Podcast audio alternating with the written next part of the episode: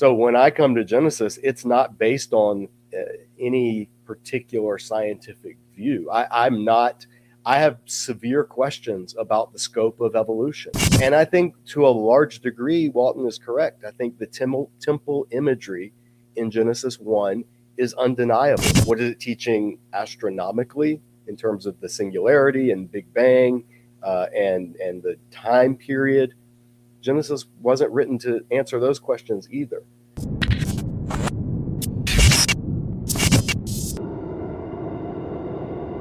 Hey everyone, today we're going to be talking with JM about how to interpret Genesis 1 to 3, as well as common mistranslations in Genesis.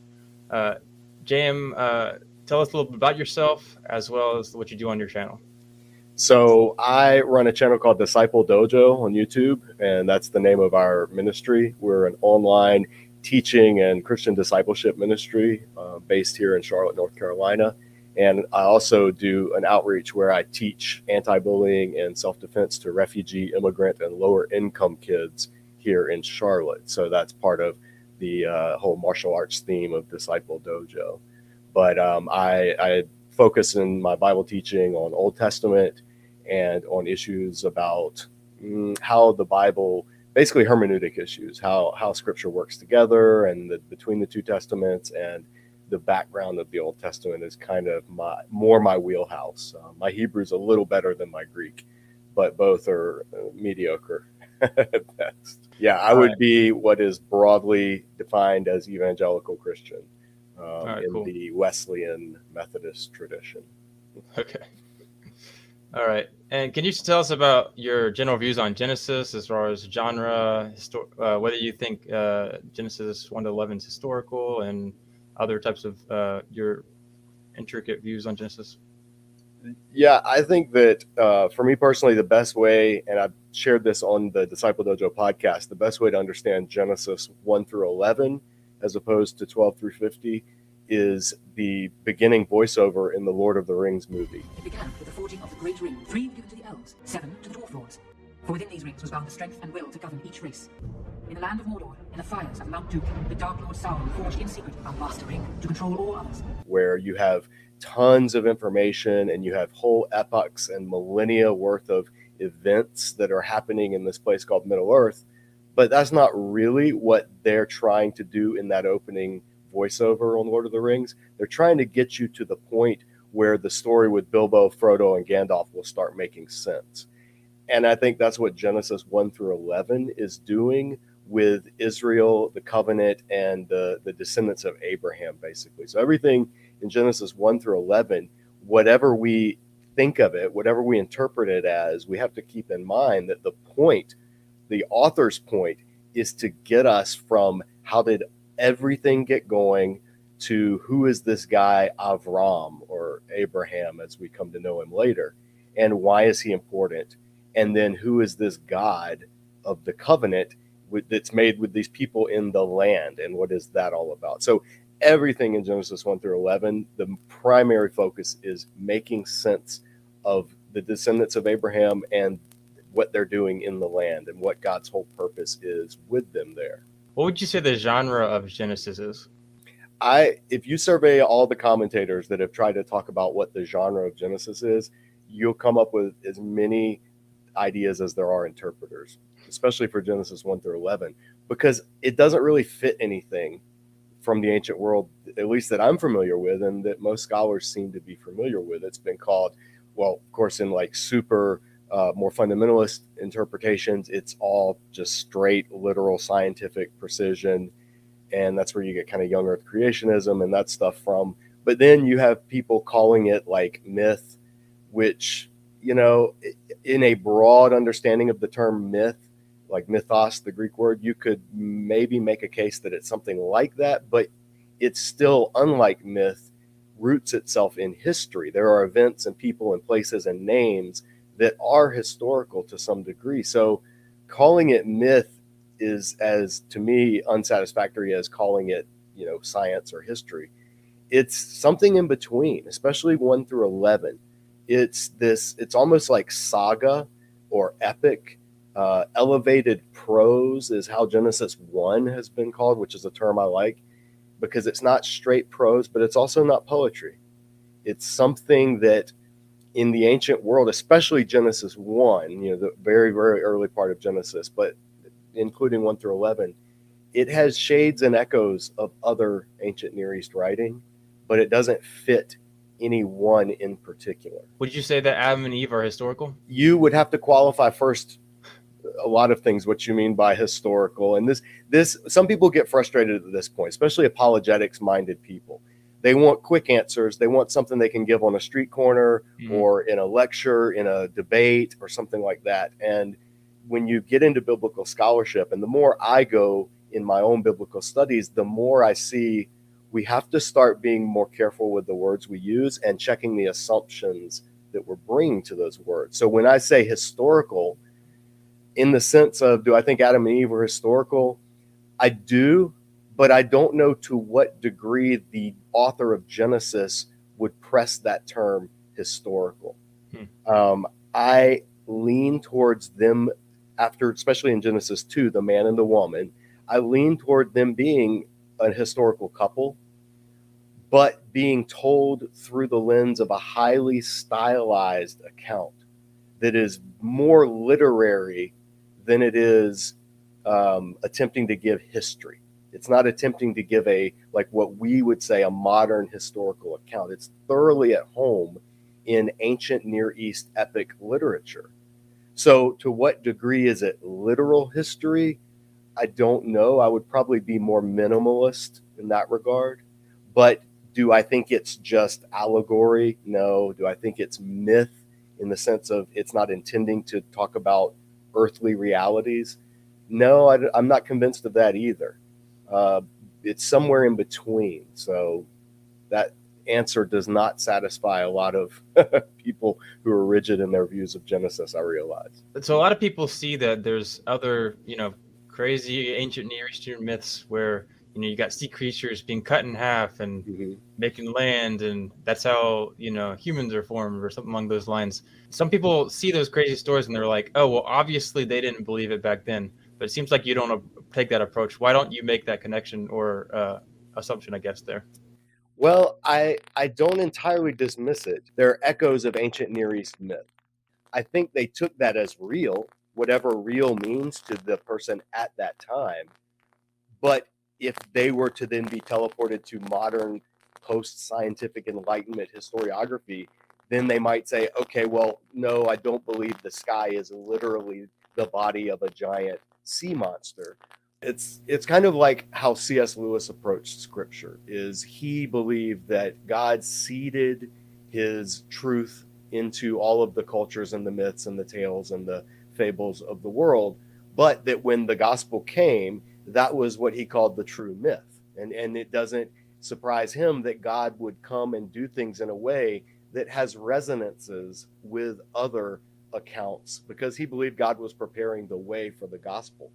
I think that's a valid approach to uh, how God uses ancient literature, ancient Near East ideas. And when Genesis was presented, however you believe its authorship you know who compiled it or when it was written or whatever it, it was given into the world of the second millennium bc i believe so it would only make sense if it communicated thoughts ideas and concepts in a way that was recognizable and understandable to people from the ancient near east in the second millennium bc and that's what i am the more i study and teach on genesis the less i come at it from a modern perspective of questions like, you know, where are the dinosaurs and is the Big Bang how it happened and how old is the Earth? And those questions, they kind of recede in importance to me as a Genesis interpreter. And then they pop up later when you're trying to say, okay, now how do I incorporate what I think Genesis is saying literarily? How do I incorporate that with what I see going on in the world from a scientific perspective? And that's where Christians uh, and Jewish interpreters come to different conclusions, which I think is okay. Yeah, I think so too. Uh, so a little bit of shift from our topic where we're talking about now. Uh, could you? I, I noticed that when we were talking that you took an interesting approach to Genesis as far as interpretive methods. So Um, could you describe, I guess, like, well, a good way to put it would be just, could you describe how you interpret Genesis 1 1? And I think that would be a good example of how you do it. Um, verse chapter 1, verse 1, in Yep. the beginning, or how it's translated as, you know, in the beginning when, or when God began to create. I, it's, there are good arguments. So the Hebrew, Bereshith bara Elohim, et hashamayim va'et haaretz. So the question is, is Bereshith, is that word translated in the beginning? And that would be kind of the beginning. And that's a traditional way to understand it. And then the next part, bara Elohim, God created the heavens and the earth. Or is it translated as Bereshith, which it is in in Hebrew? It's called the construct form. It is a construct, and so it could be translated as in the beginning of, and then what comes after is kind of sets the the puts the setting of it. So it's not talking about like the beginning beginning, Genesis 1 1 is not the absolute beginning. but it's in the beginning of God's creating the heavens and the earth, or when God began to create the heavens and the earth. When God began to create the heavens and the earth, you say, well, that's cheating. You can't do that. yes, I can. I have a PhD in Hebrew. I can do whatever.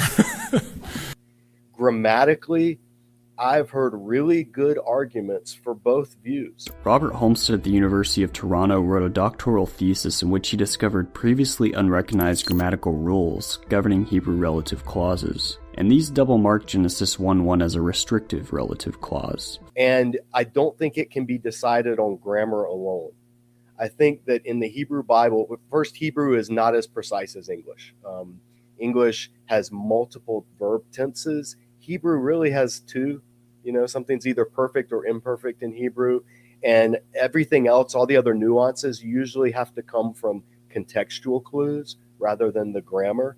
So there are passages in the Hebrew Bible that legitimately can be translated in multiple ways. I think Bereshith, the first word of Hebrew in the Bible, I think it's a case of that. It can be legitimately translated in a couple of different ways. And the reason I say that is because the Septuagint, the Old Testament in Greek, they translated it as in the beginning, en archē, you know, the beginning. And that they knew Hebrew pretty well. You know, the Septuagint translators, they weren't dummies when it came to Hebrew. So it's not like it's some glaringly obvious thing because the Septuagint translators rendered it kind of the traditional way. But it is also in Hebrew, undeniably, it's in the construct form, and and Bereshith, the beginning of, is how it starts. So we have to take that into account when we're trying to put it in English. And ultimately, at the end of the day, I think keeping in mind, if you're asking what is Genesis 1 1 teaching metaphysically, you have to keep in mind Genesis 1 1 isn't really intended, Genesis isn't intended to teach metaphysics. What is it teaching astronomically in terms of the singularity and Big Bang uh, and, and the time period? Genesis wasn't written to answer those questions either. So the real question, I think, is what is it teaching literarily? And I think what it's teaching is either in the beginning, God created the heavens and the earth. And that phrase, heavens and the earth, is a, is a merism. It means everything. It's like we say beginning to end, from the cradle to the grave, alpha and omega. We don't mean just those two endpoints, we mean everything in between. So, heavens and the earth is a Hebrew stock way of saying everything that exists, this creation. So, in the beginning, God did it.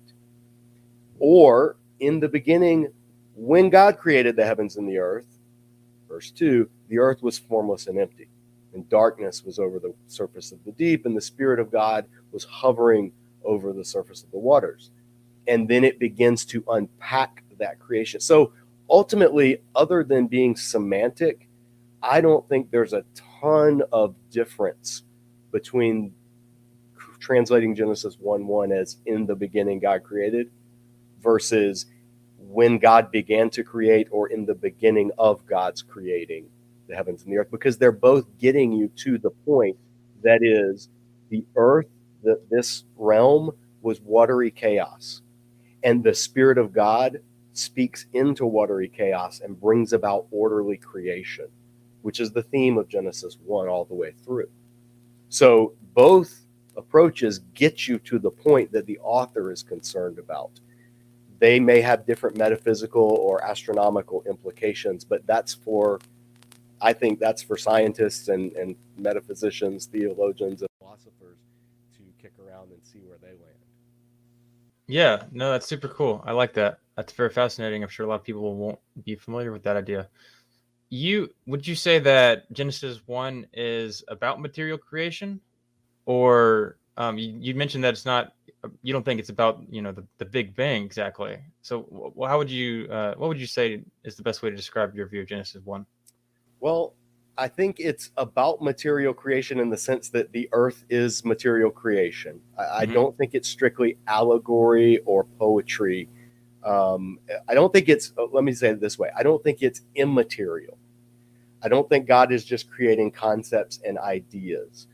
The question that you're asking is to what degree is there concordance between what we see in the book of nature and what we see in the book of scripture? to what degree does science and scripture uh, to what degree do they concord? To what degree do they match? And to what degree are they different?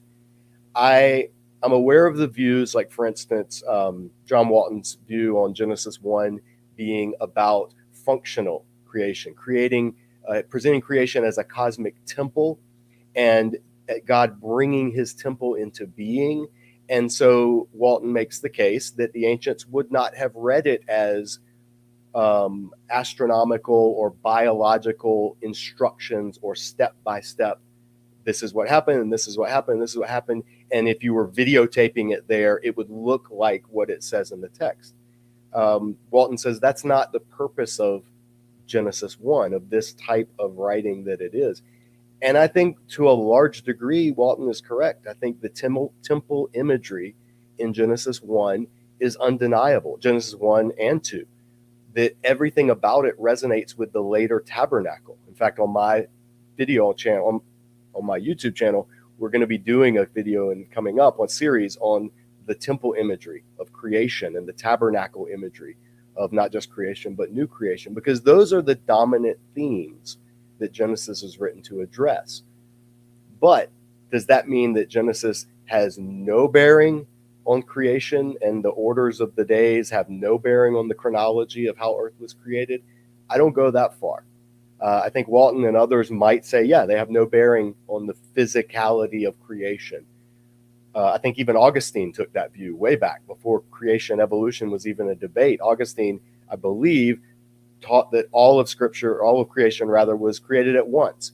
And God just revealed it in a seven day pattern for the sake of scripture being understandable. And I, I don't know Augustine's exact nuances, but there are many examples of Christians saying it has no bearing on what we see in science. I don't go that far. I, I am what you would call a semi concordist. I think that if you read Genesis 1 as using figures of speech, generalities of language, phenomenological concepts where it describes something as it appears rather than as it precisely is, like we say sunrise and sunset, even though we know the sun's not moving. I think if you allow for that, Genesis 1 does line up pretty well with what we know of how Earth was created and how everything came to be on this planet. Uh, precisely, no, but Generally, I think so. And so I kind of land there in the middle is Genesis, you can't entirely divorce it from material origins, but you, that doesn't mean you read it like Ken Ham or Answers in Genesis or somebody, you know, those folks do and say, yes, this is this and this is this, and it's all literal and precise. Uh, I don't take that approach. Yeah, no, that's super fascinating. Okay, so would so a lot of people would say that when you take some sort, and maybe your answer will uh, help me understand your view a little better. So a lot of people say that when you take a concordance approach, that it puts things in the text that the ancient Israelite would never understood. So, um, so when you talk about like the stars being formed, or um, or the the sun or the, the sun being a day four, but then but it's it's really more like their idea of the stars would have been could or most likely would have been, uh, you know, gods or as we see in the Egyptian texts and other other cultures.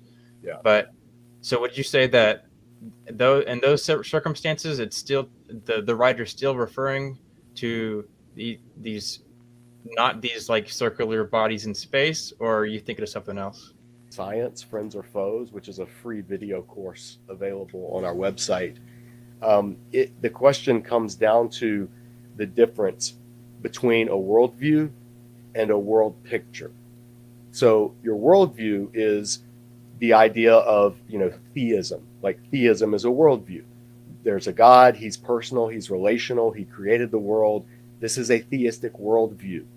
A world picture is based on and, and worldview doesn't change. World picture changes based on knowledge, culture, circumstances, and understanding.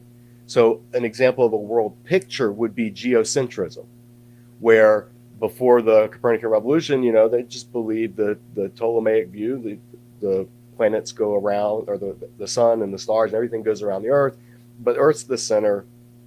That's a world picture. Well, the ancient Hebrews also had a world picture, which was you had the dome, which was the rakiach, the firmament, and above that was the you would say the waters above. And then below the dome, you had creation, which was kind of like the circle of the earth, maybe a disc or kind of a curved disc, because they did see some curvation. And then under that, you would have the depths, the abyss, the deep, the waters of Sheol. And then below that, you'd have the grave. And that was like not too dissimilar from the Egyptian world picture, which was one of the sky. One, the sky was one of the gods the earth was one of the gods, the pillars of creation that held it up. These were these are world pictures. And so we want to keep in mind when we're reading scripture, we need to do as best we can to remove our world picture, which is the solar system, the Milky Way galaxy, the rotation of the earth and the sun. You know, that's our world picture because ours comes from astronomy. Well, before astronomy existed, they had to have a world picture that they could wrap their heads around, and, and there were many throughout different cultures. We have to keep in mind that the world picture is communicated through literature and through imagery and symbolism in a way that makes sense at the time. So when you read Genesis 1, you're not going to get a modern Christian world picture. But I think you are getting a modern Christian worldview because the theme and the purpose and the the underlying point of Genesis is the same regardless of your world picture. It's that there is a God who's bringing order from chaos, who's who's creating and separating, who's delineating. You have these two parallel columns where days 1 through 3 God creates the domains and then on days four, five, and six, he populates each domain with its corresponding ruler. And then day seven undergirds it all with a sense of rest. So this is this is a this is an ancient Hebrew world picture that's being communicated to teach a biblical worldview, which is what we, even I as a modern Christian who accepts for the most part what science consensus comes to, the worldview doesn't change, even though I have a different world picture than Moses did. So I have to put myself, when I'm studying scripture, back in the mindset of Moses or Aaron or any of the ancient Israelites and say, what would they have understood this to mean? Then I can say, now, what in my world picture is the same and what in my world picture is different. And and then that's where you can say, okay, now how do I fit these together? And, and Christians don't agree on that because there are different ways you can fit it together. But ultimately, I do think Genesis is intending to teach cre- truth, worldview truth, but it's using an ancient Near East world picture. We just have to be able to, tr- it's just another step in translation, basically, translating the world picture as well as the actual words. Yeah, no, that makes a lot of sense. So let's continue. Um, on the topic of Adam and Eve, you have an interesting view on, uh, I guess, how we should translate the text. Uh, So, so how about let's do this? Let's read the text where it talks about Adam and Eve, uh, or specifically Adam being created from the dust, and how exactly you translate that, and exactly what that means to you. Uh, Genesis two seven. The Lord God formed the man from the dust of the ground and breathed into his nostrils the breath of life, and the man became a living being. Um, I, you know, I think that's a pretty okay overall way of translating the text what's happening where where I think some people may have problem is I don't think God literally I don't think this text is saying that God literally took a handful of dust and clumped it together and then put giant lips on it and blew into its nostrils. God's kind of getting down and dirty. You know, he's on his knees in the dirt and he's shaping with his very fingers, breathes into him the breath of life. This is a God involved, God as actor kind of thing. The craftsmanship piece would work very well if the text said that God formed man from the clay, but it doesn't. It says dust. Hebrew has a word for clay. This is not it. You can shape clay, you can't shape dust. I think that this is an example of the elevated prose of Genesis. I think this is an image, a phenomenological description of humanity being created from the stuff of the earth. For humanity being not angelic, humanity is not otherworldly, you know, no panspermia theories of human origins. Uh, humanity came from this earth but there's a uniqueness where the stuff of the earth and that everything else is made from is in some way uniquely infused with the with the ruach, with the breath, with the spirit. And only in the combination of that body and spirit do you get a living soul, a soul of life, I think is actually how it's phrased in Hebrew and Greek. So I don't think this is talking about like material instructions, but I do think it's talking about the concept and, and using almost poetic imagery, elevated imagery of humanity being created from, I mean, Adam comes from Adamah, the word for ground, the word for like earth. So you could, some people have said it's like God created earthling from the earth is how you could almost preserve the Hebrew wording of it. Uh, that that's what I think is going on in the creation account in Genesis one and Genesis two, is you're getting you're getting a true event, but you're not getting a precise scientific description of what that event would have looked like. Rather, you're getting a theological um, portrayal. You're getting a you're getting almost like a word picture being painted. So you just have to allow for non-literal language. Just we, we have no problem with this, you know, in later parts of Genesis, when it says all the earth came to Joseph to buy grain because there was a famine in all the earth. Well, we don't press that for literalism because we know that not all the earth actually came to Joseph because we know that Jacob didn't come to Joseph. He sent his sons. So Jacob and his family and all the ones who remained in Canaan did not come to Egypt to buy grain, even though the text literally says all the earth came to Joseph to buy grain. So I use that because it's an intentionally um, ridiculous example if you were to press it for literalism.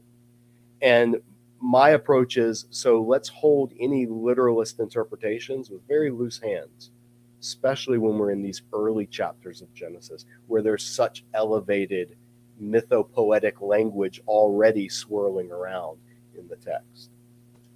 Yeah, totally. So it's almost like when you when people some people read Genesis, it's like, okay, we're gonna read it literally as with with zero metaphor unless we absolutely can't anymore. Mm-hmm.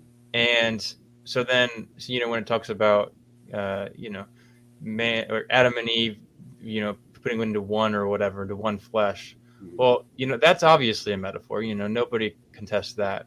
But it's there's an option, there's an opportunity to read Adam being literally made from the dust, so that so that's the like almost like that's the default interpretation So, and there's no other reason to do otherwise. So, with that note, why exactly, when you read the text, do you uh, make the conclusion that it's not literal? What in, in I guess the forming of Adam, do you do you see a reason to think that it's not literal like that? Well, I I do I should admit I think it's possible that God could have done it literally. And that's what I share with my young earth creationist friends and Genesis literalist friends. I always try to let them know, listen, I'm not saying that I don't believe that it's a literal description because of anything that God could or couldn't do.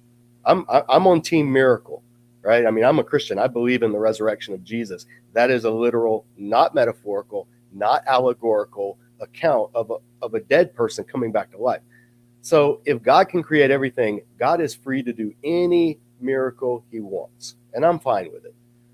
But when I read Genesis, what I ask first is, how does this read in the context of the ancient Near East and the literary clues that the author is giving? What words are used? How are those words used? Do those words have use elsewhere in scripture or in the wider culture. In Egyptian mythology, the gods formed man out of dirt, clay mixed with dirt mixed with water, clay, on a, a potter's wheel, and literally formed the first man and then breathed or or put their ka, their spirit, into, and the man came alive. So when I read Genesis, I think it's not a coincidence that those are similar accounts. I think the Genesis creation account is drawing from concepts that were familiar, especially to Israelites who had spent 400 years living in Egypt with Egyptian concepts of how the humans and the gods interacted. And I think Genesis is kind of taking a one foot in that world and and seeking to pull the people out of that and say, but let me show you the reality behind all of the myths and all of the concepts that you have.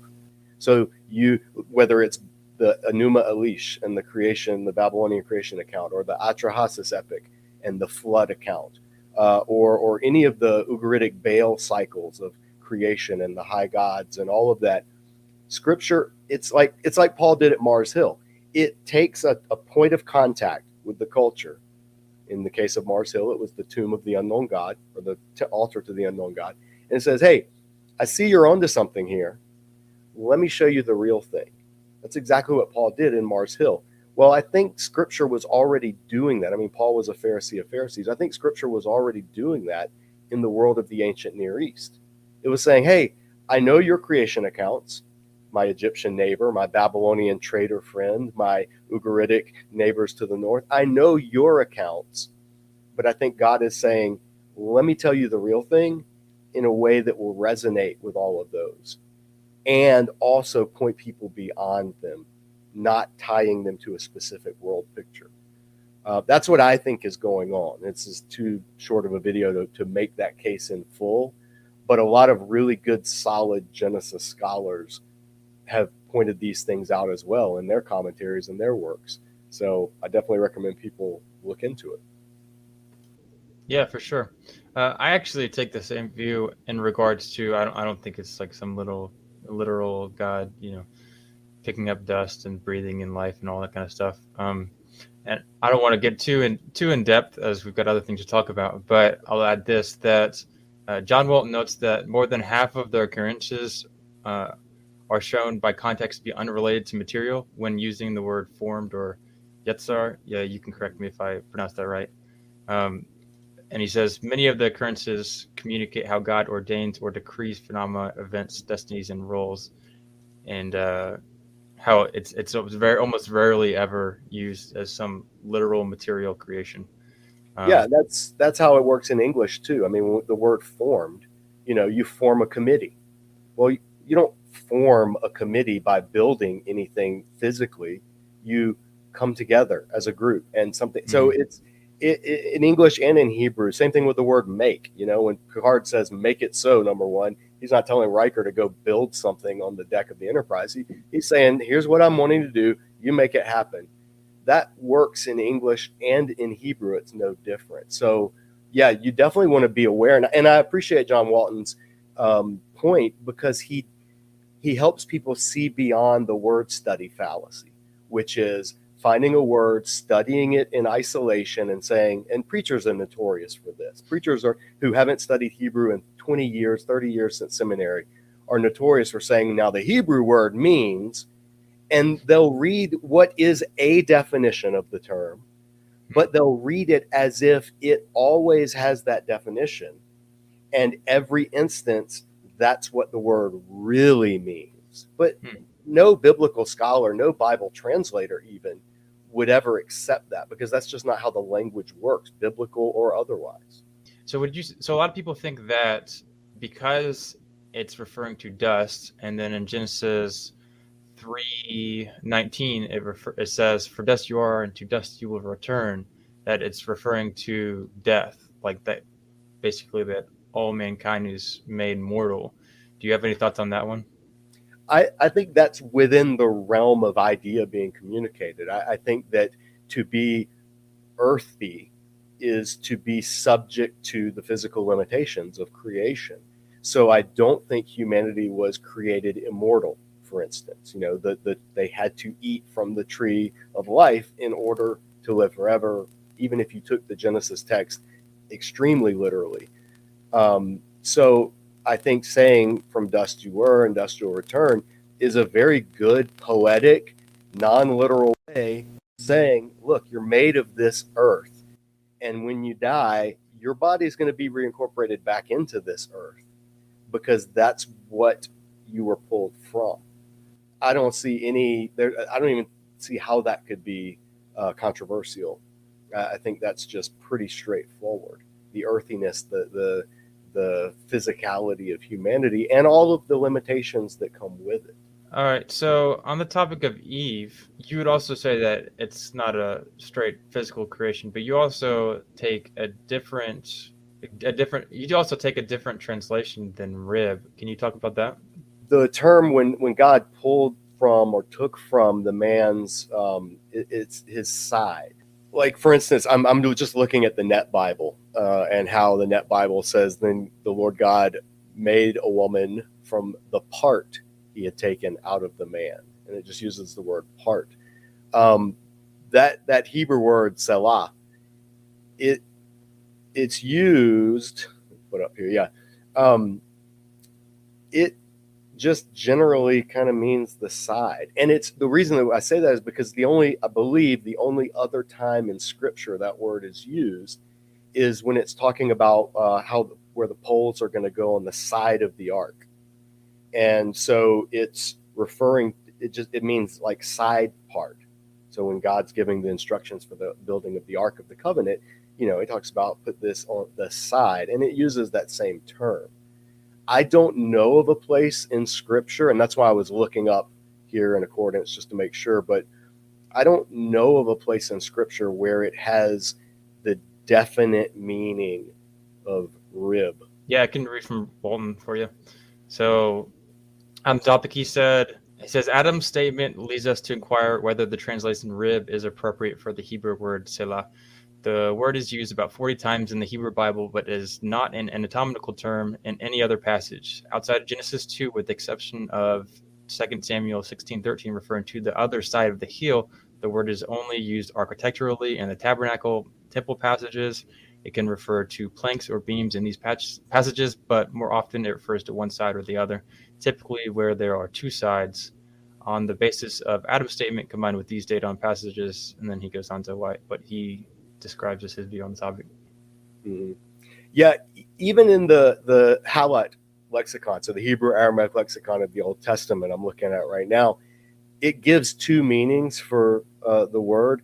And the first one it says rib, and and it'll give examples of how it's used. The only instance where they've cited it meaning rib is Genesis 2:21 and following. So what that's saying is this is the only if it has the meaning rib, one of your actual ribs, this is the only place in scripture where it has that meaning. All the rest of the time, it means side, the longer side of the ark, the side of the tabernacle, the side of the altar. Um, even in Hebrew lexicons, this word means most of the time it means side or side part. It it only in Genesis do you see that account uh, being or that word being translated as rib. So I don't think it means rib in a biological anatomical sense.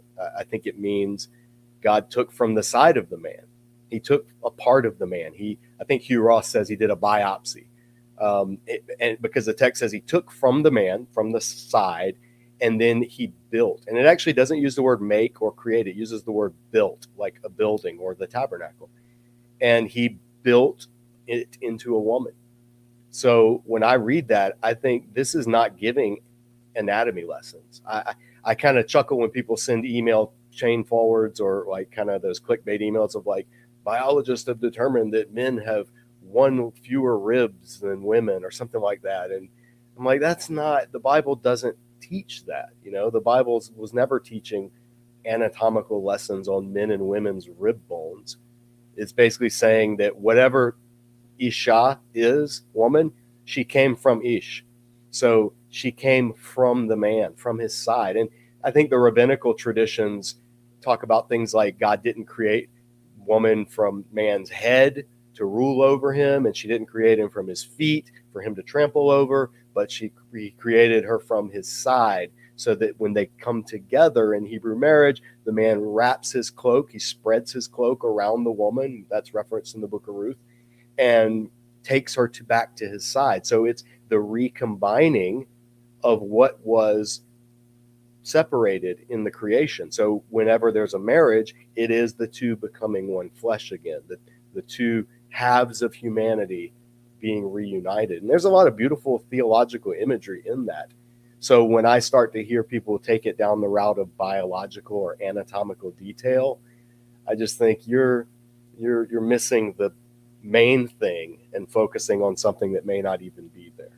So a lot of people would say that the when when they translate side that they literally think the entire side of Adam, like the little entire side, not just like you know the a little part of the side or like a rib cage or something like that, and they and they um, draw theological implications on that based on that if they're taking out the side and then when they come when man and eve come together in marriage that it's, it's you know it's one person basically saying like they're equal or something like that do you have any thoughts on that one i i think you don't need to say that it was the whole side in order to get there um, the text says literally he took from his side. So it doesn't say he took one of his sides or, or something like that. In, in Hebrew, it's it's um, from his side.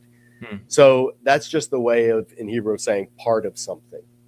You know, when when you say um, if I if I were to say, hey, give me give me some of that pizza. If I wanted to say it in ancient Hebrew, I would say, hey, give me from that pizza that's just the way of saying some of. I think it's called the partitive sense in Hebrew. So that's I think that's all that's going on in the passage. God just took part of the man's side and he built it into the woman. But you still arrive at the same conclusion when when man and woman come back together in marriage. That is symbolically, theologically, a reuniting of the two parts of humanity, the two ha- what it means to be. The reason I say the two parts of humanity is because when God creates uh, in back in Genesis one, when it presented creation of the man and the woman, or excuse me, when it presented creation of Adam, it said, "In the image of God, He created him, male and female, He created them." And so, image of God is is in parallel to male and female. So, male and female both are the image of God. So, whenever there's marriage, it's the coming together of it's the recompleting the fullness of the image of God because you have male and female coming together. And to me, that's what the text is intending to teach much more than anatomy lessons. So, some people, when they look at the text, they come to the text with scientific, uh, scientific ideas in mind. So they're saying, "Hey, the you know evolution or what we know about science says that God that Adam and Eve Adam wasn't made from you know the dirt or Eve wasn't made from a rib or yeah a rib therefore we have to make other interpretations because those are obviously wrong so we have to Uh, so there must be a different interpretation we have to take. Um, and that's almost like a knock. Like, you know, people will say that, you know, we want to read the Bible as it is and not as what science say, uh, not as what science says otherwise. Do you think you're letting science determine how you read the text? Yeah, actually, I don't think that's at all what I'm doing. Um, I would argue that the people who are reading Genesis with literal precision are actually letting science uh, interpret the text just as much as anybody else. Hmm. Um, again, I don't take any interpretation that I take of Genesis because of what I see in science. My interpretation of Genesis is based on Genesis and its literary features. So it's I think that should trump everything. Genre and literary aspects of the text are the final criteria, not science and not English literalism, which is what most young earth creationism is based on. So I, I don't come to the text and try to fit it into a scientific worldview. And I also don't try to divorce it from a scientific worldview. I look at Genesis and science in in this relationship where it, basically Psalm 19 doesn't make sense if we have to abandon what we see in creation and read scripture totally according to a literal paradigm. Because Psalm 19 says that creation tells about God, and it even tells people to look to creation, that it will give forth speech about God. Well, that's not literal language. You know, creation doesn't literally talk. The heavens don't declare God's glory because declare is a verb that means to speak. What the psalmist is saying is look to nature and look to the universe, and that will tell you something about God. So when I apply that to what modern scientific analysis have come to, I take that as look to nature, and whatever nature says, be cool with it because whatever scripture says is not going to completely contradict what nature says. Now, the danger is we may end up reading scripture according to a scientific paradigm, or we may end up looking at something in science according to a prearranged scriptural paradigm. And those are two constant dangers to be on the lookout for. Um, scripture and science, I don't think they're foes. I don't think they're adversaries. But I think you can do bad theology and I think you can do bad science. And we just have to sift through those things. So when I come to Genesis, it's not based on uh, any particular scientific view. I, I'm not, I have severe questions about the scope of evolution. I, I am not convinced of uh, common descent of all life without something beyond what we see in current evolutionary theory. Now, many theistic evolutionists would say, well, that's just because you don't know evolution enough and you need to read this scientist and this. Fair enough. Okay, possibly. Um, but I say the same thing to literalist interpreters of Genesis is you might need to learn some background in Hebrew and ancient Near East and understand the world of the text before you start to dogmatically say this is what the text must mean. The idea of the plain meaning of Scripture uh, is a weasel word. You know, weasel words are things you throw in to make your case sound more convincing than it is. There's not a plain meaning of um, poetic imagery or elevated prose or epic narrative. There, there's not the plain meaning is going to be based on what you bring to the text and what you think is convincing and what you think is just plain and ordinary. But that's not going to be the same thing as a reader in the ancient Near East or a reader 3,000 years from now. So I, I think everybody, you know, I encourage people kind of stay in your lane. And if you're going to venture out of it, just do so with uh, a lot of humility, basically. Wonderfully put. All right, I appreciate you coming on today, JM. Uh, where can everyone be directed to? You know, what content you're putting out as far as your podcast, YouTube, all that kind of stuff. Yeah, so everything we do is filtered through the website discipledojo.org. Uh, but the best, the quickest way to find me is just go to YouTube and search Disciple Dojo, all one word. Um, that's where my up to date content is put out. The the podcast series that I've I taught a podcast through the Old Testament books for about six years up until COVID put an end to the restaurant that we were meeting at. So, but all of those episodes are archived. So everything from Genesis all the way through the book of Ruth. We have a chapter by chapter walkthrough in 30 minute sessions. And those are all available at um, discipledojo.org slash podcast or any of the podcast platforms. And then our YouTube teaching videos. Um, so yeah, come come find me there and say hello. Awesome. All right. Thanks again, JM. I hope you have a good day. Yeah, my pleasure. Thanks for having me, Zach.